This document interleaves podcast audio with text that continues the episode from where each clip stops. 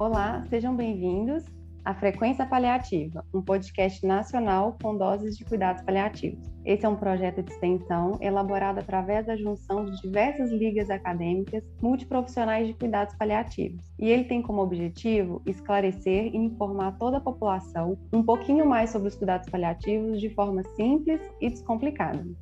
Os episódios serão postados a cada 15 dias aqui no nosso canal e mais informações você encontra no nosso Instagram. Eu sou Lorena Santos, sou membro da LACUPS, Liga Acadêmica Multidisciplinar de Cuidados Paliativos do Espírito Santo, e hoje nós vamos entrevistar a Maria Gorete Maciel, médica de família que atua em cuidados paliativos desde 2000. Ela possui graduação em medicina pela Universidade Federal de Pernambuco e especialização em medicina geral e comunitária pela Associação Hospital de Cotia, AHC, atualmente diretora de Serviço de Cuidados Paliativos do Instituto de Assistência Médica ao Servidor Público Estadual de São Paulo, IANSP, é sócia fundadora da, da Academia Nacional de Cuidados Paliativos, a NCP, e foi presidente da entidade no período de 2005 a 2008 e 2014 a 2016.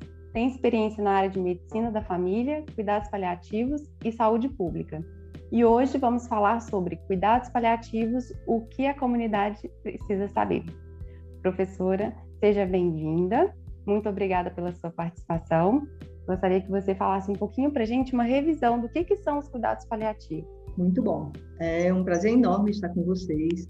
E ainda mais que é um trabalho de ligas acadêmicas, então acho que vocês são o futuro do cuidado paliativo, o futuro da medicina nesse país e de todas as outras profissões da área da saúde, né? o futuro da saúde no país. E brevemente, porque vocês já viram o que é cuidado paliativo, eu diria em duas palavras: cuidado paliativo é cuidar para que a pessoa se sinta bem, mesmo quando ela tem uma doença, uma doença grave, uma doença avançada ou uma condição de grande vulnerabilidade, de ameaça à vida. Então, é fazer todo o possível para que, para que aquela pessoa se sinta bem, mesmo no curso da sua doença e mesmo que seja, inclusive, no final da sua vida. Isso, obviamente, inclui um olhar especial para a família dessa pessoa, né? o entorno dela.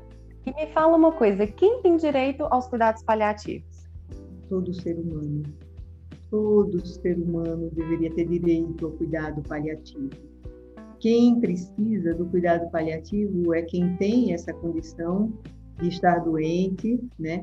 E por, pela, pela condição da sua doença ou da sua vulnerabilidade, tem necessidades especiais. Às vezes, essa necessidade pode ser de controlar um sintoma, pode ser um sintoma físico, pode ser de um sintoma, um, um transtorno emocional qualquer, pode ser uma necessidade espiritual, pode ser uma necessidade social.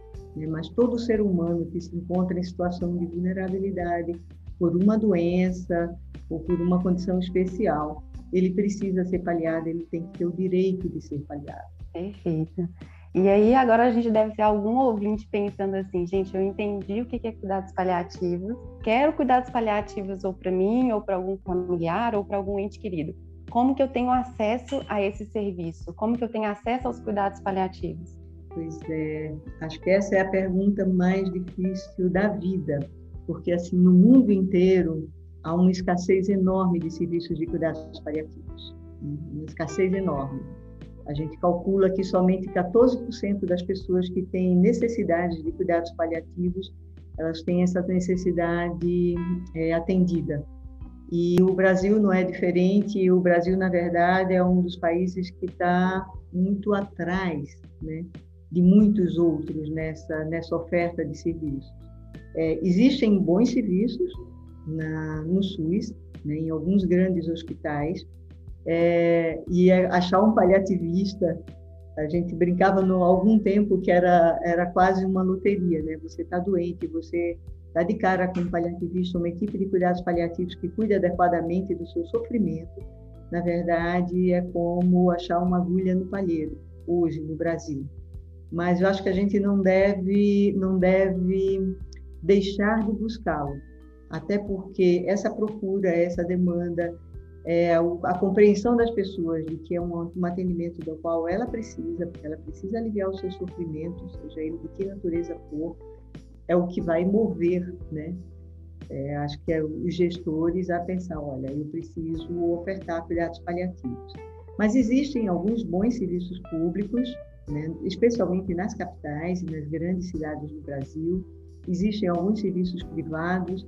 A gente calcula que hoje tenha cerca de 100, cento e poucas, menos de 120, mas algo, algo em torno desse número, é, de equipes de cuidados paliativos atuando no Brasil. O Brasil é um país continental.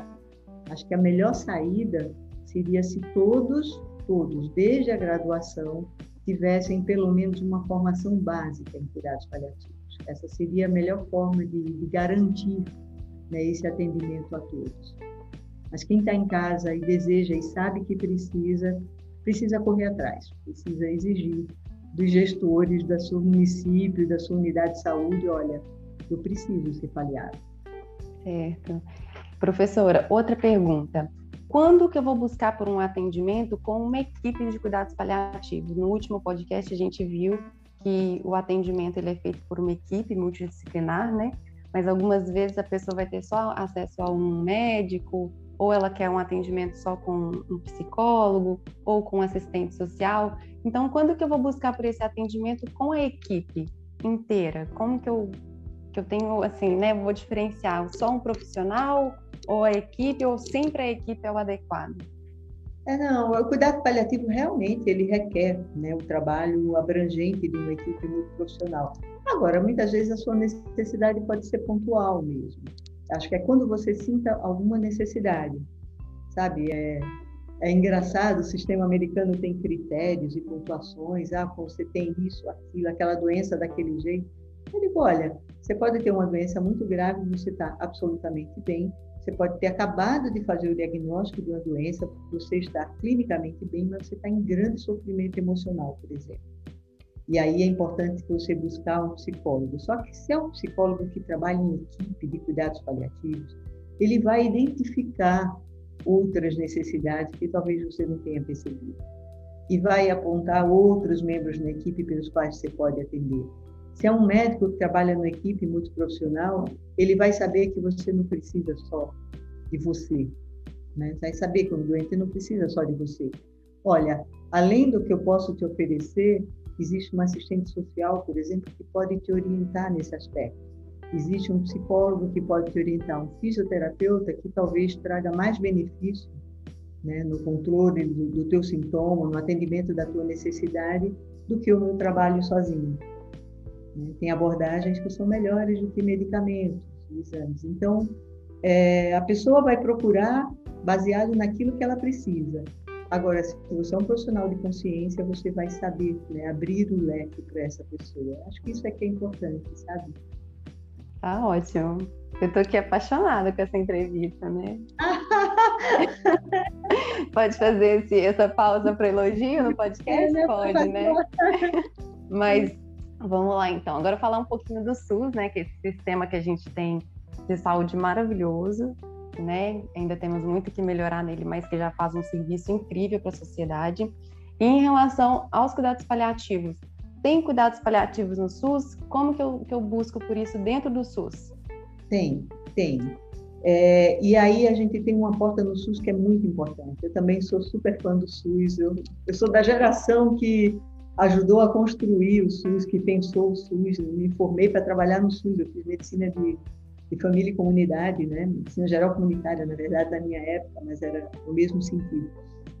É, tem uma porta é, muito interessante no SUS, que são as equipes do atendimento domiciliar, né? os EMADES, é, o Melhor em Casa, são os programas do SUS que atendem em casa essas equipes elas têm recebido treinamento sistemático para o cuidado paliativo, elas têm acesso a material sobre cuidado paliativo. Hoje, houve todo um cuidado de educação no SUS há alguns anos de promover o cuidado paliativo para essas equipes. Então, é possível trabalhar no SUS e oferecer cuidado paliativo de qualidade. É possível ser atendido pelo SUS e receber cuidado de qualidade.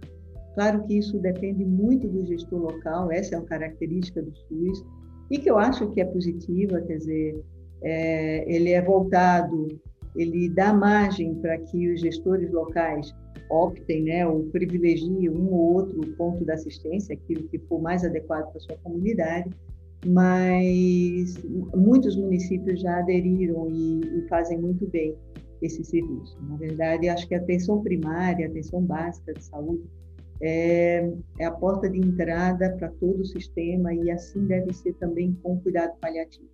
É o ponto mais importante do cuidado paliativo, na atenção básica. As equipes de atenção básica são muito sensíveis ao cuidado paliativo, isso que é muito importante. Agora um pouquinho sobre esse cenário que a gente está vivendo, né, que é da pandemia, o Covid-19. Como os cuidados paliativos podem ajudar os familiares que estão internados? Eu acho que o cuidado paliativo tem muito a fazer no Covid-19. Acho que não só pelos familiares, mas até pelos doentes, porque nem todos os doentes são elegíveis ou têm acesso ah, ou tem uma demora, um gap no seu atendimento, né? E então, mas essas pessoas têm sintomas que precisam ser muito bem controlados, mesmo enquanto estão esperando por um atendimento mais avançado. Mas os familiares desses doentes ficam isolados no hospital, né, o que é muito doloroso para eles e muito doloroso para a família. Então, um dos papéis que o cuidado paliativo tem assumido em vários locais, inclusive no hospital, é de ser esta ponte entre, entre o que se passa dentro do hospital e a família em casa. Então, a gente assumiu todo o trabalho de comunicação e, e tem sido muito rico e a gente tem realizado esse trabalho em equipe, onde não é o médico a figura principal, onde a psicóloga é a primeira pessoa que liga e acolhe, onde o serviço social acolhe, onde a capelania acolhe, é, e o médico ajuda a esclarecer aquilo. Atualmente tem feito um boletim pelo, pelo intensivista, pelo médico que está que tá atendendo, mas muitas vezes as famílias têm dúvidas ou estão apreensivas e a gente faz um reforço dessa comunicação através de, de telefonemas e acolhe. Isso tem sido fundamental, assim, acho que até na prevenção do, do luto complicado, né, por essa doença que você deixa sua mãe na porta do hospital falar tchauzinho e a recebe depois para um funeral. Né? Isso tem sido muito doloroso. É, vários membros da mesma família doentes. A gente tem vivido um drama muito grande né, dessas famílias. E eu acho que acolher e olhar de uma forma particular, de uma forma especial, para essas pessoas que estão com seus familiares internados é, é muito, muito, muito importante. Socialmente importante. Agora, pensando um pouquinho né, na, naquela população que não tem acesso aos cuidados paliativos, não está na capital, ou não sabe quem buscar ou a quem recorrer para ter esse cuidado, né? Ou consigo mesmo, ou com, ou com algum familiar, como que eles podem é, abordar os cuidados paliativos em casa, né? Mas lembrando que os cuidados paliativos são feitos por profissionais que tiveram um treinamento e um estudo para isso, né? Não é qualquer profissional que faz os cuidados paliativos. Mas como que em casa o familiar pode estar tá dando um suporte paliativo? É, a família acho que tem um papel muito importante no, no cuidado dos doentes, muito importante. É, no apoio ao doente, é, na disponibilidade do seu tempo para o cuidado, na disponibilidade de ouvir e conversar francamente, falar de forma verdadeira com a família é uma coisa que ajuda bastante. Existem técnicas simples do dia a dia, por exemplo, quando o doente está acamado, está limitado, saber virar o doente na cama, saber, às vezes, até trocar uma roupa, dar um banho na cama, são, são medidas muito simples né? embora te, existam técnicas para isso, mas são técnicas que são facilmente aprendidas pelo familiar. E é uma coisa que a gente defende muito, assim, né? acho que a gente não tem que ir e fazer tudo né, pelo doente, pela família. Nenhum serviço sanitário, nenhum sistema de saúde, nenhum lugar do mundo dá conta de fazer tudo pelo doente.